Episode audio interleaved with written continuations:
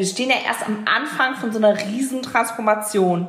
Und wenn wir uns jetzt erzählen würden, wir müssten jetzt schon alles perfekt machen, dann würde das einen Druck auslösen, meiner Meinung nach, den wir eigentlich kaum halten können. Deswegen plädiere ich immer dafür, Stück für Stück besser zu werden.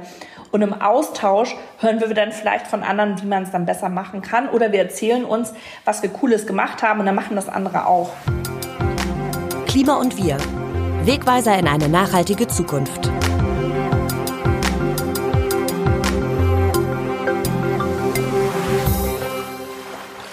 Wind und Wellen am Meer, der Ruf der Berge, Wandern oder Radfahren. Städtetrips und fremde Kulturen. Na, spürt ihr auch schon Reiselust und Fernweh? Der Sommer steht vor der Tür und Sommerzeit ist Reisezeit. Es muss ja nicht gleich Flug oder Kreuzfahrt sein, oder? Willkommen zum Staffelfinale von Klima und Wir, dem Podcast zu Klima und Nachhaltigkeit vom Redaktionsnetzwerk Deutschland. Ich bin Maximilian Arnhold. Schön, dass ihr dabei seid. In dieser Folge haben wir ganz viele praktische Tipps vorbereitet, wie wir umweltbewusst und klimafreundlich reisen können und das ganz ohne erhobenen Zeigefinger. Wir sprechen über Trends in der Reisebranche nach Corona, wie es grüner gehen kann und geben eine Anleitung zum Nachmachen. Viel Spaß! Wer Klima und Wir ganz aufmerksam hört, der kennt sie schon. Meine Kollegin Maike Geisler leitet den Reisereporter, das Reisemagazin im Redaktionsnetzwerk Deutschland. Wir haben bereits in der Folge übers Fliegen in der ersten Staffel miteinander gesprochen. Die thematisch verwandte Episode kann ich euch nur empfehlen. Aber heute haben wir Zeit für mehr. Hi Maike, schön, dass du wieder dabei bist. Hallo Maxi, schön, dass ich nochmal da sein darf. Ja, wir erleben jetzt seit über zwei Jahren eine globale Pandemie, verbunden mit enormen Einschränkungen, insbesondere was das Reisen angeht natürlich. In der Ukraine tobt seit dem völkerrechtswidrigen Angriff Russlands ein furchtbarer Krieg. Und über all dem hängt die Klimakrise mit zunehmend spürbaren Auswirkungen. Meine Eingangsfrage an dich lautet, warum können, warum dürfen, warum sollten wir denn unbedingt wieder reisen? Und Pandemie, Krieg und Klima zum Trotz, warum ist Reisen generell wichtig? Ja, das ist äh, eine schwierige Frage direkt zum Anfang, beziehungsweise eine, die ganz viel diskutiert wurde. Vor allem, du hast es eben gesagt, Krieg in der Ukraine. Das war ein Moment, wo ganz viele Menschen sich gedacht haben, wie kann ich mich gerade noch auf irgendwas freuen? Ähm, und das ist ja so, dass der Krieg uns eigentlich in einer Zeit beschäftigt, in der wir sowieso ausgelaugt sind oder ganz viele von uns ausgelaugt sind. Na, du hast es gesagt, ja. zwei Jahre Pandemie, dann Klimakrise, Naturkatastrophen. Ähm, und das ist ganz spannend. Ich habe genau über das Thema mit einer Psychologin gesprochen. Barbara Horvatis-Ebner heißt die. Und ähm, die hat mir gesagt, es ist ganz, ganz wichtig, dass wir uns zwischendurch ablenken, weil das einfach nicht gesund ist, sich 24-7 einer emotionalen Lage auszuliefern, mit der eigentlich niemand auf Dauer umgehen kann. Der Mensch muss auf sich selber achten und da braucht Selbstfürsorge und ob das jetzt Reisen sein müssen, das ist ja jedem selber überlassen. Kann auch Gartenarbeit sein oder äh, Treffen mit Freunden, Musik machen, whatever. Ja. Aber für ganz viele ist es halt das Thema Reisen und Urlaub und das ist total wichtig. Und das ist ja auch so ein Ding. Es ist ja nicht nur für uns selber wichtig, sondern ganz viele Destinationen sind halt einfach vom Tourismus abhängig. Ja. Und die sind wahnsinnig froh, dass das wieder losgeht. Auch die, äh, die ganzen, ja. ja, die Unternehmen in Deutschland, in anderen Ländern. Genau, ja. Ja, ich will auch gar nicht hier zu Beginn so diese große Keule schwingen. Okay, wir reden erstmal über Krieg, Klima und Pandemie. Nein, es ist jetzt hier die letzte Folge vor der Sommerpause. Es ist eine schöne Situation und ich glaube, dass es auch gerade in so einem Klimapodcast unfassbar wichtig ist, mal positive Stimmung aufleben zu lassen, Stimmung zu verbreiten. Ich hoffe, das können wir mit dieser Folge heute ein bisschen tun. Wir haben viele coole Reisetipps auch am Start und sprechen drüber. Die Situation ist jetzt ja auch eine ganz andere als im Sommer 2021, als wir beide das letzte Mal miteinander hier gesprochen haben. Ja, stimmt. Wie ist es denn jetzt um das Reiseklima? Kleiner Kalauer. Ich habe lange darauf gewartet. Endlich kann er raus. Endlich kann das Reiseklima mal raus in diesem Podcast. Wie ist es denn um das Reiseklima Mitte 2022 bestellt? Wie ist so, wie nimmst du die Stimmung unter UrlauberInnen, Reiselustigen wahr? Viel, viel besser als letztes Jahr und vor allem als vorletztes Jahr. Es ist tatsächlich so, es hat sich, glaube ich, das geht mir so, das geht vielleicht dir so, das geht ganz vielen so, es hat sich wahnsinnig viel Urlaubslust aufgestaut, weil wir in den letzten Jahren einfach sehr viel verzichtet haben durch sich ändernde Reisebeschränkungen, äh, Lockdown etc. Das heißt, wir haben ganz, ganz viel verzichtet, haben Reisen verschoben. Bei mir ist es zum Beispiel eine ewig lang geplante Namibia-Reise, die jetzt toi toi toi dieses Jahr endlich stattfindet. Und ich glaube, das merken wir auch in der Community an in Facebook-Kommentaren auf Instagram. Das geht ganz vielen Menschen so. Die haben Lust, jetzt rauszugehen. Und was super spannend ist, da gibt's im Englischen diesen Begriff Revenge Travel. Das heißt, es ist ganz viel jetzt auch nachholen. Ja. Also eigentlich wollen die Leute jetzt noch mehr reisen als vorher. So das, was sie irgendwie nicht machen konnten während Corona, das jetzt doppelt nachzuholen. Ja. Mhm. Und da ist ja immer dann die große Befürchtung, okay, es war eine Erholung auch fürs Klima, diese Corona-Pause, wenn auch eben kurzfristig und nicht ansatzweise das, was es sein müsste. Welche Reisetrends gibt es denn jetzt generell nach dieser Corona-Pause? Ja, also wenn man da jetzt drauf guckt, ist es gar nicht so groß anders als vor Corona, um es mal so zu sagen. Also die drei Top-Destinationen, vor allem im Sommer, sind Spanien, Griechenland, Türkei. Also auch klassische Pauschalreiseziele. Und auch die Fernreiseziele, das war ja letztes Jahr noch ein bisschen anders, sind wieder im Kommen. Ähm, das heißt zum Beispiel Malediven, Seychellen, aber auch afrikanische Ziele, Südafrika, Namibia. Das kommt wieder. Das war letztes Jahr auch noch anders, als wir gesprochen haben. Und der Deutschland-Hype, der ja vor allem 2020 so total aufgeploppt war, einfach weil man ja nicht groß raus konnte, der nimmt halt wieder so ein bisschen ab. Mhm. Ähm, das, das merkt man jetzt schon. Und was ich ganz spannend finde, das hat mir eine TUI-Sprecherin letztens gesagt, dass die Leute vor allem auch höherwertige Reisen buchen. Also die wollen sich wirklich jetzt was gönnen. Die hat gesagt, äh, Suiten, Poolzimmer, die sind eigentlich bei uns aktuell am ehesten ausgebucht. Wahnsinn. Was ich ganz spannend finde, ist ja, dass mit Beginn der Beschränkungen von Seiten der Reisebranche vielfach versprochen wurde, okay, wir kommen wieder. Und wenn wir wiederkommen, dann machen wir unser Comeback in Grün. Dann sind wir klimaschonender und neutraler als je zuvor und machen alles besser, denn das ist ja klar, Reisen ist ein großer Klimafaktor und auch Umweltfaktor natürlich. Wenn wir die verschiedenen Branchen vielleicht mal so durchgehen, Kreuzfahrten, Flüge, die Bahn, halten die Unternehmen, was sie versprochen haben? Also das Bewusstsein für diese Entwicklung in Sachen Nachhaltigkeit und die Wichtigkeit, dass wir nachhaltigen Tourismus brauchen, das Bewusstsein ist definitiv während der Pandemie gestiegen. Das merke ich in Interviews, das merkt man an Veranstaltungen, die immer häufiger zum Thema Nachhaltigkeit sind in der Branche. Es ist aber natürlich immer die Sache der Umsetzung und die funktioniert einfach nicht von heute auf morgen. Und deswegen ist das Comeback in Grün einfach so auch nicht möglich de facto. Aber wie gesagt, es ist viel passiert, wenn auch noch viel Luft nach oben ist. Und ähm, genau, du hast gesagt, die verschiedenen Bereiche einmal durchgehen. Ich würde tatsächlich mal anfangen mit uns als Reisenden, okay. ja, weil das gerne. fand ich ganz, ganz äh, spannend. Ähm, weil es genau da auch einen Kontrast gibt. Also ganz viele von uns interessieren sich für Nachhaltigkeit im Urlaub und zwar 57 Prozent sagen, das mhm. ist ein großes Thema für mich. Das äh, hat die aktuelle Reiseanalyse der Forschungsgemeinschaft Urlaub ergeben. Also okay. 57 Prozent sagen wichtig, aber wenn es dann ans eigene Buchungsverhalten geht, sieht es anders aus. Da spielt das nämlich mit vier Prozent äh, Wichtigkeit äh, eher eine untergeordnete Rolle. Mhm. Und es ist auch verständlich. Du willst im Urlaub Erholung haben und einen Kontrast zu deinem Alltag. Das heißt, du schaltest dein Bewusstsein eher aus als im Alltag vielleicht. So, also das ist die eine Seite der Medaille. Das heißt, auch bei uns Verbraucherinnen und Verbrauchern muss noch einiges passieren. Genau, aber du hattest auch gefragt nach den Unternehmen und den Branchen. Und mhm. ähm, da ist es ja so, Luftfahrt, da wird immer ganz, ganz viel drüber gesprochen und da wird auch wirklich viel geforscht, gerade klimafreundliche Antriebe, Wasserstoff oder Brennstoffzellen. Und es gibt ja auch sogar schon grünere Antriebe, also zum Beispiel aus Speiseöl und Bioabfall. Und das Problem dabei ist, dass das von den Airlines bisher kaum getankt wird und auch kaum getankt werden kann am Ende. Das hängt halt am Ende an den Produktionen. Also es wird einfach gerade nicht mal ansatzweise genug produziert. Ähm, mal davon abgesehen, dass äh, Flugzeuge irgendwann natürlich auch umgebaut werden müssen für bestimmte Arten von Kraftstoffen. Aber wenn wir jetzt zum Beispiel uns diese äh, Anlage in Werte in Niedersachsen vornehmen, die produziert eine Tonne am Tag. Mhm. Klingt jetzt erstmal viel, aber wenn man sich dann, genau, wenn man sich dann vorstellt als Beispiel, fand ich ganz äh, schön ein Airbus A380, der von Frankfurt nach New York fliegt, braucht 115 Tonnen Kerosin. Oh, du siehst für einen Flug. ja, und du siehst, Flug. da ist halt ein wahnsinniges Gap dazwischen und ja. solange das nicht hochgefahren wird in der Produktion, dann kannst du es halt auch nicht tanken. Und am Ende ist es auch einfach so, die Produktion dieser nachhaltigeren Treibstoffe ist einfach wahnsinnig teuer. Da ist noch wirklich viel Luft nach oben und viel, viel zu tun. Mhm. Sieht es bei Kreuzfahrten ansatzweise besser aus?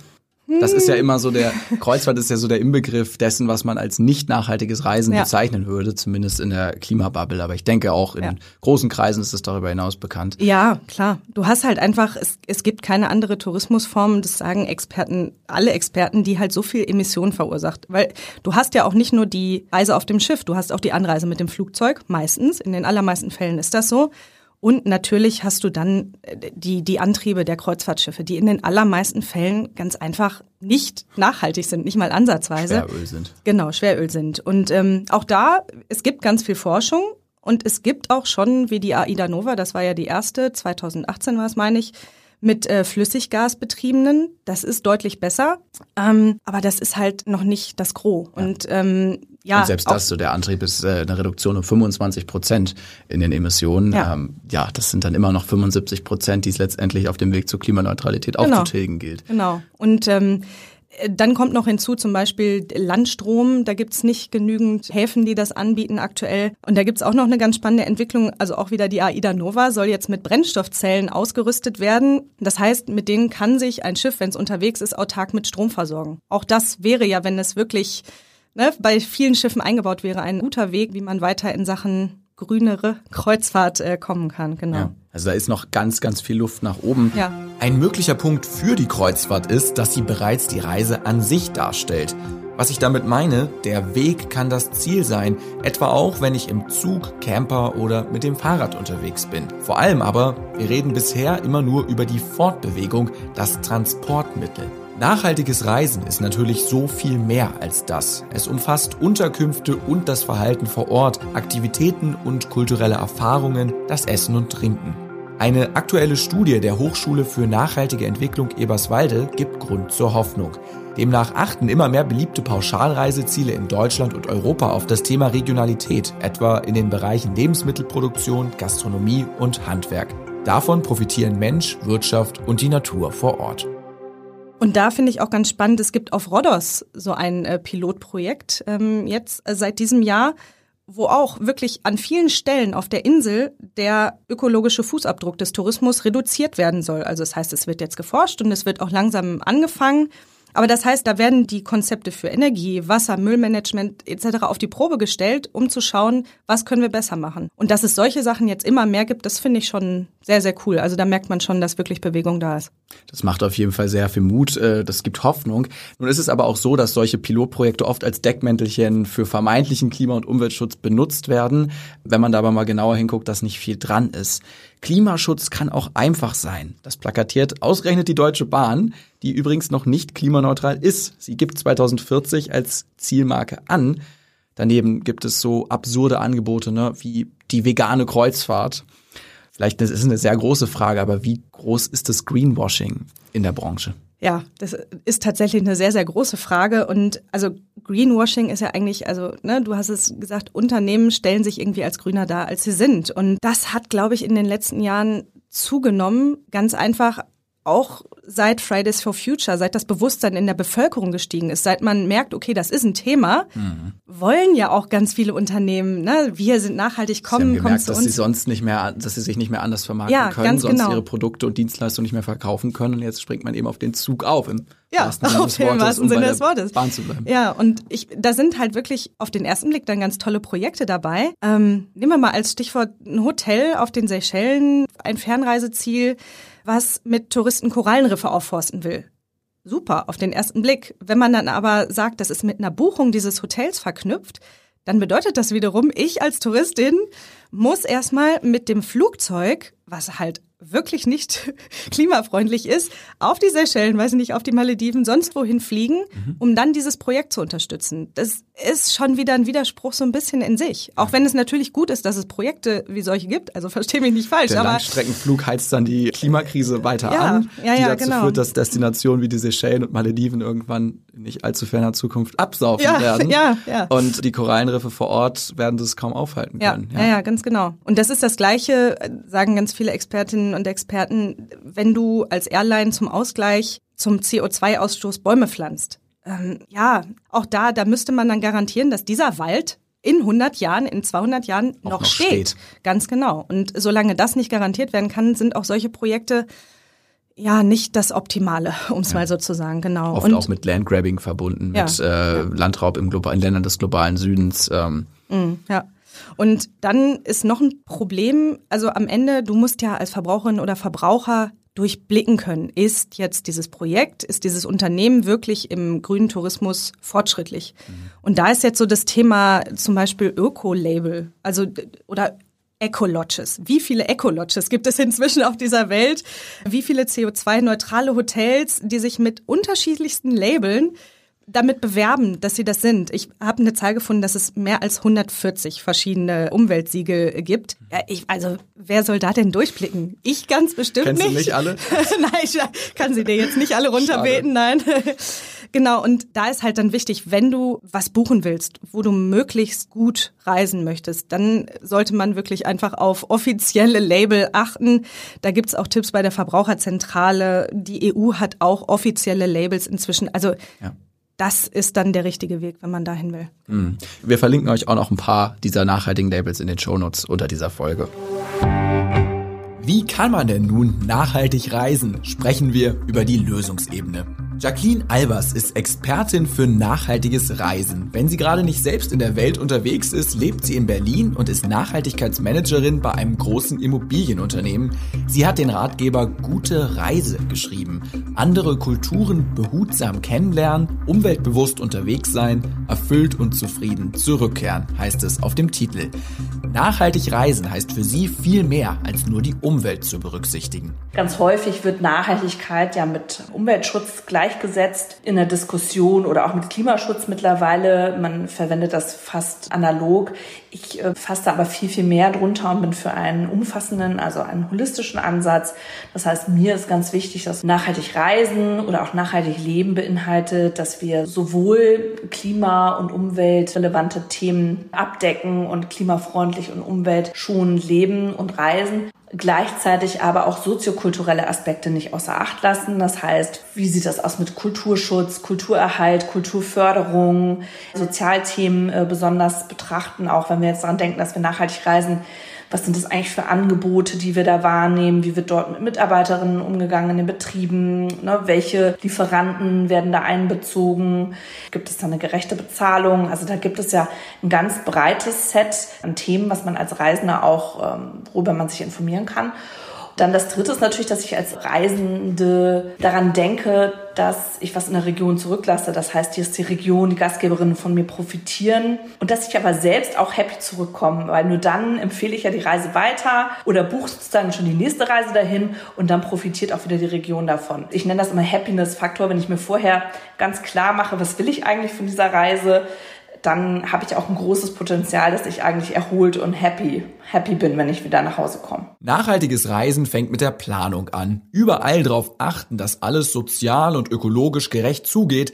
Das kann erstmal eine Herausforderung sein und anstrengend, oder? Jacqueline hat dafür vier Tipps. Nee, das ist nicht anstrengend. Ich würde sagen, es macht super viel Spaß, weil man auch die coolsten Sachen erlebt. Eigentlich, äh, du hast es eben schon gesagt, Vorbereitung ist für mich der Schlüssel im Grunde für nachhaltiges oder auch klimagerechtes Reisen. Ich habe festgestellt, dass es recht simpel ist, indem man sich vier Fragen stellt vor jeder Reise. Und zwar, wie kann ich vermeiden? Also wie kann ich jetzt zum Beispiel in dem Fall Klima-Impact vermeiden? Indem ich mir vielleicht mehr Zeit nehme für die Reise und dann doch mit dem Zug fahren kann oder indem ich mir ein Angebot raussuche über Nachtzug und so weiter. Das zweite ist, wie kann ich dann reduzieren? Also wenn ich jetzt feststelle, ich kann meinen Flug nicht vermeiden zum Beispiel, aber wie kann ich dann meinen Impact reduzieren? Und wie kann ich kompensieren auch, wenn man jetzt den Flug dann wahrnimmt, zum Beispiel bei einer Fernreise gibt es ja durchaus die Möglichkeit, den klimaneutral zu stellen. Und das dritte wäre dann, wie kann ich beisteuern? Also wie kann ich aktiv was für positive Auswirkungen im Sinne des Klimas tun. Und dann kann man zum Beispiel vor Ort ja klimarelevante Ausstellungen besuchen oder man kann äh, sich für den Klimaschutz vor Ort einsetzen, indem man zum Beispiel ein bestimmtes Projekt unterstützt und das besucht. Da gibt es ja ein diverses Set an Möglichkeiten. Also was erstmal so anstrengend klingt, macht eigentlich am Ende Freude, weil man ganz viel davon hat. Und weil man sich vielleicht ganz andere Gedanken macht und auf einmal von einer ganz anderen Reise steht, als man vorher dachte. Nicht reisen ist auch nicht nachhaltig, schreibt Jacqueline in ihrem Buch. Ein schlechtes Gewissen als ständiger Begleiter, nein, so darf es nicht verstanden werden. Nachhaltiges Reisen sollte sich anfühlen wie die erste intensive Frühlingssonne, die sich auf dein Gesicht legt und dir Wärme spendet. Sie soll dir Leichtigkeit und Freude bringen, schreibt sie dort. Vom Reden in die Praxis also. Wir planen eine Reise. Auf geht's. Ich habe mir überlegt, wie wäre es denn, wenn wir jetzt gerade auch beim Bezug auf das Thema Klima mal so eine Fernreise ansehen und dann mal ein bisschen weiter weggucken. Und da ich das selber schon mal eine Zeit lang auch gelebt habe, habe ich mir überlegt, lass uns doch mal nach Ecuador blicken. Eines der vielfältigsten Länder der Welt, also sowohl ethnisch und kulturell als auch dann ähm, Blick auf die Natur und tatsächlich gar nicht so in Weichreite. Schritt eins ist die Vorbereitung. Es empfiehlt sich grundsätzlich einzulesen in Reiseführern und im Internet auf der Seite des Auswärtigen Amtes. Ob Impfungen, in Ecuador sind zum Beispiel Masernimpfungen bei der Einreise nötig, die kulturelle Vorbereitung in Geschichte und Politik, Sitten und Bräuchen, Verhaltensweisen der Region oder des Landes. So vermeiden wir Fettnäpfchen und kulturelle Missverständnisse. Bei der nachhaltigen Reise machen wir uns vorher Gedanken über Fortbewegung, Unterkunft, Essen und Trinken, Aktivitäten. Genau, man fliegt und man würde dann sagen, äh, muss es unbedingt sein? In dem Fall würde ich sagen, äh, ja, es ist am praktikabelsten und äh, für einen längeren Aufenthalt ist es tatsächlich in dem Fall jetzt auch in Ordnung. Also ich würde dann immer dazu raten, länger dort zu bleiben. Also vier Wochen plus, dass man auch wirklich das Land erkunden kann. In Ecuador kann man auch mehr als vier Wochen dort bleiben, sehr viel sehen und ja sich auch die Region anschauen. Und wenn ich dann fliege, idealerweise zum Beispiel Economy, weil man äh, im Verhältnis wenig Platz hat und dann auch weniger Emissionen als zum Beispiel in der Business Class. Mal davon abgesehen, äh, dass man sowieso ja selten in der Business Class fliegt. Also ich bin, glaube ich, noch nie äh, Business Class geflogen. Und weil es natürlich dann am Ende des Tages auch schon geht, wenn ich jetzt fliege, wie kann ich dann meinen Flug auch kompensieren? Da kann man sich damit auseinandersetzen, welche Anbieterinnen gibt es da und auch mindestens den Goldstandard dann eben auch äh, wahrzunehmen und dass man sich damit auseinandersetzt, dass die Projekte nicht nur auf Klimaschutz, sondern auch auf die Community vor Ort einzahlen, äh, in der die Projekte stattfinden. Das ist mir sowieso ein großes Anliegen, dass es dann äh, über die sozusagen rein umweltlichen Faktoren hinaus auch einen sozialen Impact hat, wo man dann in die Projekte investiert. Dann geht es los. Nach Ecuadors Hauptstadt Quito, 10.000 Kilometer entfernt, gelangen wir von Frankfurt aus mit dem Flugzeug in gut 15 Stunden. Wir sind also angekommen auf 2850 Metern über dem Meeresspiegel in den Anden. Schritt 2. Wie ist die Mobilität vor Ort? Ja, und dann ist natürlich die große Frage, wenn man jetzt fliegt, wie bewege ich mich vor Ort? Da muss natürlich nicht so ein Inlandsflug noch sein, sondern was ist dann Usus? Und in Ecuador wäre es dann natürlich so, dass man den Bus als klassisches Sportbewegungsmittel hat. Ich würde immer dazu raten, wie die Locals zu reisen, wenn einem das gut passt. Es sei denn, einem wird jetzt ständig schlecht im Bus, dann ist Ecuador sowieso vielleicht nicht, nicht so die beste Wahl ähm, als Zielort. Aber es gibt dann auch so Minivans, die fahren, aber der klassische Weg ist per Bus und da lernt man das Land auch gut kennen. Jacqueline erzählt, dass sie für kurze Strecken auch oft auf Pickup-Trucks mitgefahren oder getrampt ist. Nachts habe sie auch mal ein Taxi genommen, auch wenn das nicht so ökologisch sei.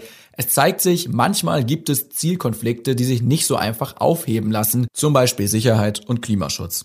Wichtig ist, auf sich selbst zu achten und das Beste aus der Situation zu machen. Von der Taxifahrerin kann man zum Beispiel noch lokale Tipps erfragen. Weiter geht es mit der Unterkunft. Es gibt ja so viele verschiedene Möglichkeiten zu übernachten, also von Couchsurfing, was glaube ich sehr empfehlenswert ist, oder Wohnungstausch bis zur Selbstversorgung im Camper, ähm, aber dann natürlich auch Ferienwohnungen und dann die klassische Unterkunft, wenn man jetzt ähm, Hotel oder Hostel und so weiter.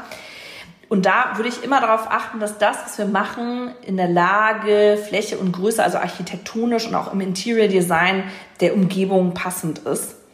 Das kann man ja vorher schon auch gut abchecken über eine Webseite. Oder aber wenn man jetzt das Gefühl hat, naja, also äh, die Unterkunft, die hat ja noch nicht mal eine Webseite, sondern es ist eine Empfehlung, ist vielleicht sogar noch besser, dass man da mal anruft und fragt, hey, was habt ihr denn da eigentlich? Da kann man in Ecuador wirklich auch alles finden, was das Herz begehrt. Bei größeren Häusern würde ich immer empfehlen zu schauen, was ist das für eine Unternehmensführung? Gibt es da einen gewissen Umgang mit Mitarbeiterinnen, so ein Code of Conduct zum Beispiel oder auch vielleicht eine Nachhaltigkeitszertifizierung?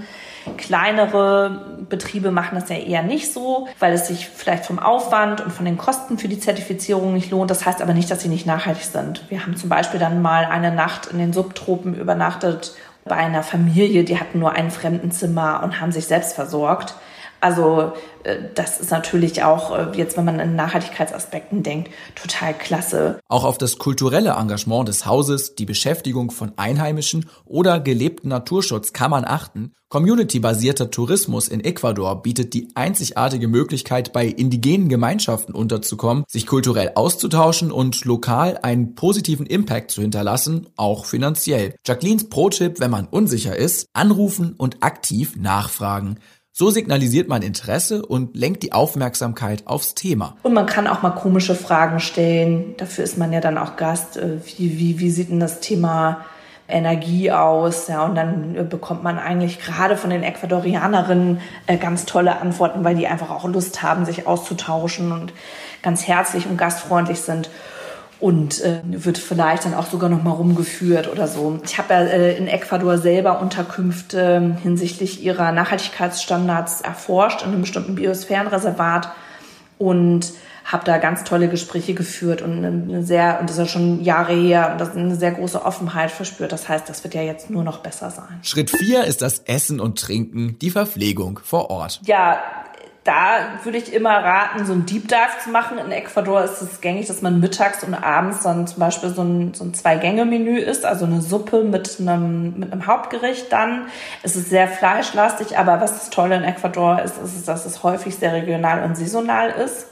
Das heißt, wenn man jetzt vegetarisch isst und ich esse auch wirklich sehr wenig Fleisch bis gar nicht, dann oder auch ähm, dann eher Fisch, dass man dann schaut, dass man natürlich möglichst seltener und dann auch dann eben von dem von der Vielfalt des Gemüses und des Obstes vor Ort profitiert.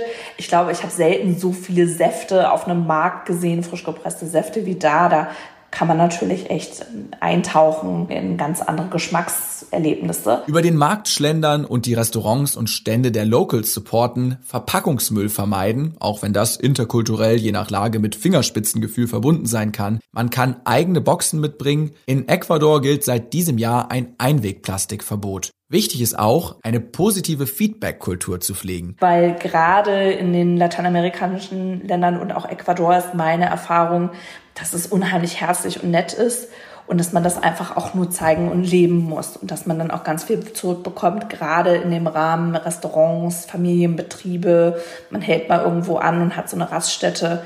Das ist ja schon auch anders als hier und da erfährt man dann vielleicht auch noch mal tolle Sachen, die man sonst gar nicht so kennt. Eine Delikatesse in Ecuador ist übrigens Meerschweinchen, Kui.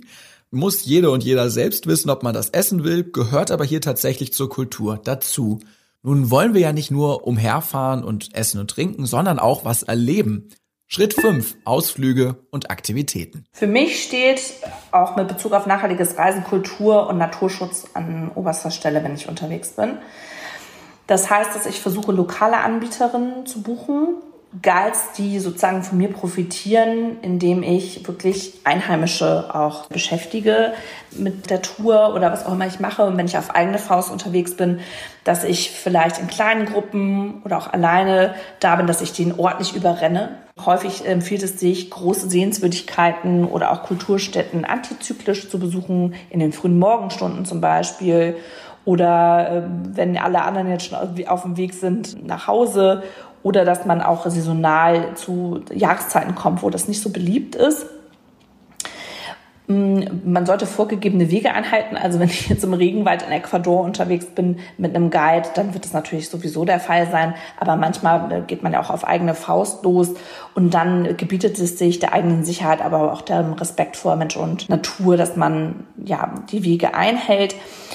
Ich bin immer dafür, kleine und äh, noch nicht so bekannte Kulturinstitute und Parks zu unterstützen. Das heißt, dass man sich vorher aber auch informieren muss, was sind denn das, äh, wenn man jetzt zum Beispiel in Ecuador bestimmte Kulturstätten besucht, dann kann man ja auch mal die nehmen, die, die nicht als Nummer eins im Reiseführer stehen. sondern fragt man mal im Hotel oder in der Unterkunft nach, wo, wo kann man denn da noch hin?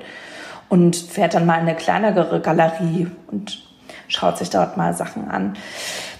Im Grunde ist es so, dass ich auch sage, bitte zahlt gern für den Eintritt. Manchmal müssten die Touristen ja die vier- oder fünffachen Preise zahlen im Vergleich zu den Einheimischen. Ich habe schon auch erlebt, dass man sich mit der eine oder andere dann durchaus darüber ärgert. Aber es ist einfach nur, dass man das gerne zahlt und so ein bisschen sieht als ja, Support für die Institutionen und auch Organisationen, die sich dort einbringen. Grundsätzlich heißt es ja schon, dass man mit Verstand auch shoppen sollte. Da gibt es einen ganz guten Souvenirguide vom WWF.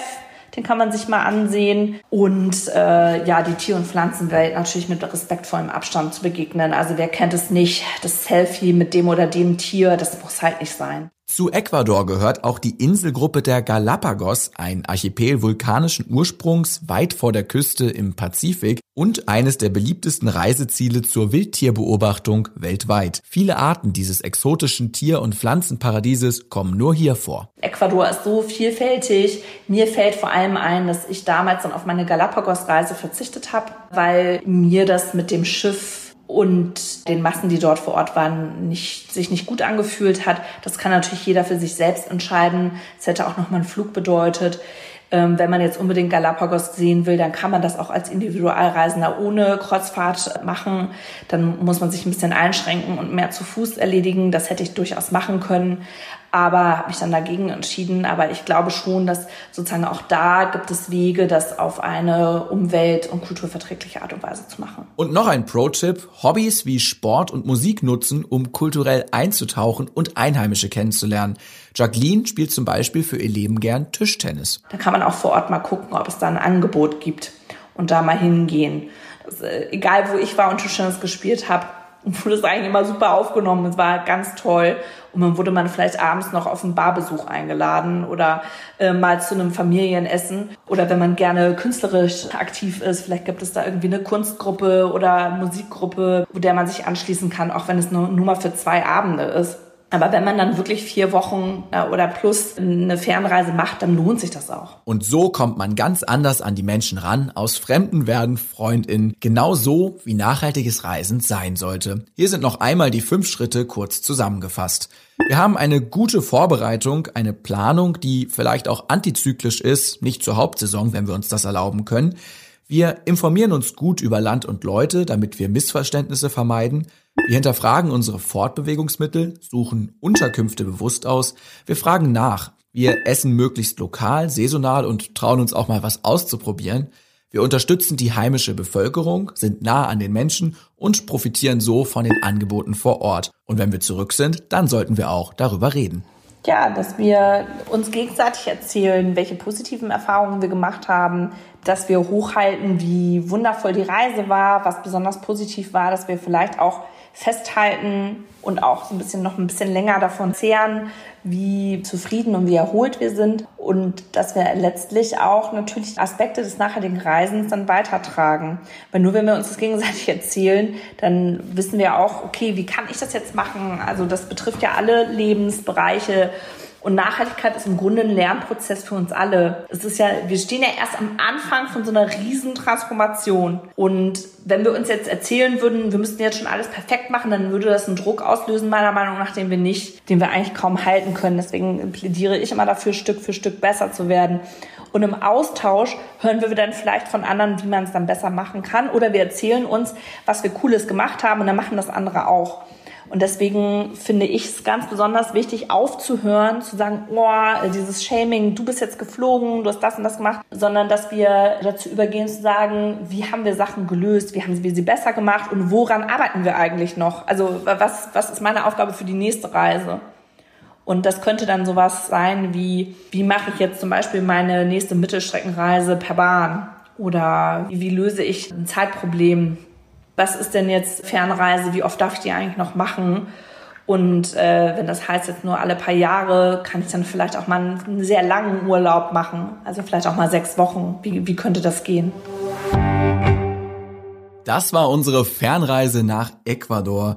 Zurück ins Podcast-Studio zu Maike. Wir reden noch einmal über Reisekosten und wie man vielleicht günstig von A nach B kommt. Das Klischee ist ja immer, Zugreisen sind wahnsinnig teuer. Ja, vielfach stimmt das. Das muss man auch einfach so sagen. Da muss auch einfach ganz, ganz viel passieren noch auf der Schiene. Aber es muss nicht immer teuer sein. Das fand ich ganz spannend. Ich hatte letztens ein Gespräch mit einem Mann, der sich selber als Zugnerd bezeichnet. Der heißt äh, Lennart Fahnenmüller und ähm, der hat auf Twitter für Aufsehen gesorgt mit einem Thread zu Buchungstricks für den Sommerurlaub. Okay. Und äh, der hat so ein bisschen erklärt, wie man die Sparpreise der Deutschen Bahn am allerbesten nutzen kann. Und man kann tatsächlich, wenn man plant und relativ früh bucht, für unter 50 Euro, teilweise für unter 30 Euro ans Mittelmeer, nach Kroatien Wahnsinn. oder nach Italien oder so. Klar, die Fahrt dauert länger, aber wie gesagt, wenn man es als Erlebnis nimmt, dann zieht halt zumindest dieses Argument mit dem teuren Zug nicht immer. genau. Und wie sieht's aus? Hast du da mal den Kontakt für mich? Ja, den kann ich herstellen. Ich kann Dann mache ich dann noch anrufen. mal ein Interview, ganz, ganz uneigennützig. Ganz uneigennützig, ja. Klasse. Äh, genau, aber das ist, also wir sprachen jetzt von, von Europa, von Deutschland. Man kann ja auch Nachtzüge nehmen zum Beispiel. Die werden in Europa immer weiter ausgebaut, auch von privaten Bahnen. Und es gibt inzwischen echt tolle Ziele wie Venedig, Stockholm oder Prag, die du einfach mit dem Nachtzug machen kannst. Wenn du ein cooles Abteil hast, dann schläfst du halt im Zug. Das wäre ja zu Hause auch eigentlich nur tote Zeit. Von daher, das sind echt ganz coole Alternativen. Und beim Thema Fernreise, ich, ja, wenn du nicht gerade irgendwie wochenlang Zeit hast für eine Anreise, dann ist da Flug die einzige Alternative, wenn du wirklich eine Fernreise machen willst. Und ja klar, jetzt könnte man den Kopf in den Sand stecken und sagen, ich fliege überhaupt nicht mehr äh, auf die Seychellen oder so. Ja, das ist nicht die Lösung aus meiner Sicht. Ähm, Ich finde das ganz spannend, dass du sagst, Reisen ist halt nicht nachhaltig. Wir haben Jacqueline Albers gehört, die sagt, nicht reisen ist auch nicht nachhaltig. Wir hatten das schon. Nachhaltigkeit umfasst drei Säulen. Wir Ja. haben die ökologische Nachhaltigkeit, über die wir jetzt die ganze Zeit reden. Aber es gibt ja auch noch die soziale Nachhaltigkeit und die ökonomische Nachhaltigkeit. Und letztendlich nur, wenn man all diese drei Säulen zusammendenkt, entsteht ein ganzheitlich nachhaltiges Bild. Ja. Und es ist völlig klar, Menschen leben vom Tourismus. Ja. Es sind Wirtschaftszweige, Arbeitsplätze, es sind aber eben auch Familien, die dranhängen, ähm, Lebensentwürfe. Ja. Und da ist eben der Weg zu beschreiten, die Transformation zu gehen, dass man das halt insgesamt nachhaltig gestaltet. genau. Es gibt ja diesen Kalenderspruch, Reisen ist das Einzige, was kostet und dich trotzdem reicher macht. Ja, Thema Kosten. Blöd nur, wenn sich das keiner mehr leisten kann, zu reisen. Wir haben ja eine enorme Teuerung durch die Inflation, das vor allem den Lebensmittel- und Energiebereich betrifft. Erste Frage, betrifft es auch den Reisebereich? Und vielleicht zweite Frage gleich im Anschluss, wer kann sich Reisen überhaupt noch leisten? Erste Frage, ja, das betrifft auch das Thema Reisen. Wenn man jetzt nur auf 2022 guckt, das ist kein Schnäppchenjahr. Äh, Flüge, Hotels, Ferienunterkünfte, Mietwagen, das meiste davon ist teurer geworden. Das ist einfach so. Und dafür gibt's mehrere Gründe. Also auf der einen Seite haben wir nach wie vor die Pandemieauswirkungen. Das heißt, die Unternehmen müssen irgendwie die Umsatzverluste ausgleichen. Dann haben wir den in die Höhe geschnellten Ölpreis, der halt für die Airlines eine super Herausforderung ist gerade und Preistreiber Nummer eins. Da sie immer noch an diesen fossilen Infrastrukturen hängen. Ja. Ne? Das wäre vielleicht noch nochmal ein zusätzlicher Anreiz für die große Transformation. Ab, aber Appell an die Airlines, ja. Genau, und dann ist auch dritter Punkt Thema Investitionen in Umwelt, Klimaschutz. Auch die werden zum Teil an Kundschaft weitergegeben. Ja, also das heißt, wir haben das jetzt schon, dass Reisen teurer werden und Gerade für Menschen, die jetzt aktuell kaum noch sich das Leben leisten können, da ist das Thema Urlaub inzwischen Luxus. So. Das, das muss man einfach, einfach so sagen. Und wenn man jetzt schaut in die, in die weitere Zukunft, es ist sehr, sehr unwahrscheinlich, dass Reisen wieder günstiger werden. Im Gegenteil, alle Expertinnen und Experten, mit denen ich gesprochen habe, sagen, das Reisen wird teurer werden. Und das muss es auch ganz einfach. Auch Airline-Chefs, zum Beispiel von Condor, der Ralf Teckentrup, der hat letztens gesagt, dass der Sommerurlaub jetzt ein wenig pessimistische Stimmung, dass der Sommerurlaub in den nächsten fünf bis sechs Jahren noch für weite Teile der Bevölkerung erschwinglich bleibt. Und er sagt, nach seiner Einschätzung, nach der heutigen Einschätzung wird es danach sehr, sehr viel teurer. Das sind Sachen, auf die müssen wir uns einstellen, dass Reisen ganz einfach nicht mehr so selbstverständlich sind. Das ist aber auch einfach, um jetzt wieder auf den Klimaschutz zu kommen, es ist einfach nicht vertretbar, aus Klimaschutzsicht drei, vier Mal im Jahr zu reisen. Das heißt, es wird wieder mehr zum Luxusgut werden. Und es ist ja auch eine ganz absurde Situation, finde ich, weil auf der einen Seite ist es ja gar nicht teuer. In dem Moment, Ja. wo ich mir für 20 Euro einen Billigflieger von Hamburg nach London leiste, ähm, leiste fast schon, also wirklich absurd, Ja. weil eben das Kerosin, das Flugbenzin nicht besteuert wird und die Umwelt- und Klimafolgekosten an uns alle in Form eines erhitzten Planeten und den dazugehörigen Folgen weitergegeben werden. In dem Moment ist Reisen nicht teuer. Nein. Und da muss auch einfach auf EU-Ebene noch ganz, ganz viel mehr passieren in Sachen Besteuerung, in Sachen zum Beispiel Quoten, wie viel äh, klimaneutraleres Kerosin beigemischt werden muss. All das muss kommen. Ja. Und auch diese Öko-Zuschläge, die es auch noch gibt auf der anderen Seite, ne, die muss man sich dann auch erstmal leisten können. Die Eco-Lodge, die spontane Bahnfahrt, die vielleicht nicht lange geplant ist, sondern die spontane Bahnfahrt von Hannover nach Würzburg, die dann vielleicht doch mit 80 Euro oder mehr zu Buche schlägt. Ja. Das ist dann eben wirklich teuer und da könnte ja. man auch einfach eine Umverteilung machen die ja. dann für den Klimaschutz, aber eben auch für die Mobilität der Menschen gute Folgen hätte. Ja, absolut. Also wie gesagt, es ist sehr viel Luft nach oben, ja. Wir haben jetzt in dieser Folge viele coole Vorschläge und Inspirationen gesammelt, was man in diesem Sommer so anstellen kann. Du hast jetzt die einmalige Chance, Staffelfinale, die letzten Sekunden, die Bühne gehört dir. Was möchtest du der Klima- und Wir-Community noch mitgeben? Bitte fahrt in den Urlaub und reist, aber macht es bewusst. Ich glaube, das ist ganz, ganz wichtig. Es, es geht nicht um die Frage, ob wir reisen sollten. Das sollten wir, ja, und das gehört dazu, zu unserem Leben und darauf können und wollen wir nicht verzichten. Die Frage ist halt einfach, ob wir anders reisen können und was wir von Reisen erwarten. Ja, momentan verreisen wir eher häufiger als seltener als vor Corona und ich glaube, da können wir alle uns selber ein bisschen an den Kopf fassen und sagen, lasst es uns vernünftig machen. Und wie gesagt, mit so vielen coolen Vorschlägen, wie von diesem Badennerd zum Beispiel. Es gibt so coole Sachen, die man machen kann. Und Reisen planen macht auch einfach, also mir zumindest macht es wahnsinnig großen Spaß und ich habe richtig Bock darauf, solche Tricks einfach auch auszuprobieren. Und ich glaube, das können alle hier aus der Community auch nachvollziehen. Hammer. Und auf den Kontakt mit Mensch und Natur kann, will und sollte man auch gar nicht Nein. verziehen, denn sonst weiß man auch nicht, was man verliert. Auf gar keinen Fall. Und vielleicht die Lust auf Deutschland, die wir alle irgendwie 2020 ja gefunden haben, die darf man ruhig beibehalten. Also es muss nicht immer die Fernreise oder Europa sein. Das 9-Euro-Ticket gilt, ihr habt es gehört. Vielen lieben Dank, Maike, dass du da warst und wir sprechen konnten. Sehr gerne. Ich habe mich auch wieder sehr gefreut. Allzeit gute Reise. Dankeschön. Wir haben in dieser Episode mal grundsätzlich draufgeschaut, wie man klimaschonend reisen und die Welt entdecken kann. Vielleicht habt ihr da Lust bekommen, etwas davon auszuprobieren. Schreibt uns doch gern mal eure Reisepläne für den Sommer. Das könnt ihr machen auf Instagram at klima und wir oder per Mail klima und wir at rnd.de. Wenn euch die Folge gefällt, teilt sie gern mit euren Freunden und Bekannten und dem Podcast könnt ihr jederzeit 5 Sterne geben in der App eurer Wahl und gerne folgen. Zum Schluss noch eine wichtige Ankündigung. Wie es zu einer echten Reisefolge gehört, verabschiede auch ich mich mit diesen Worten in die Sommerpause. Ihr hört Klima und wir wieder ab Anfang August auf den gewohnten Plattformen. Vielen Dank, dass ihr uns treu seid. Ich bin Maxi Arnhold und damit raus. Habt einen wunderbaren Sommer, schaltet gut ab und Klima und wir unbedingt wieder ein zum Start der neuen Staffel. Bis dahin, bleibt wie immer hoffnungsvoll. Danke fürs Hören. Ciao.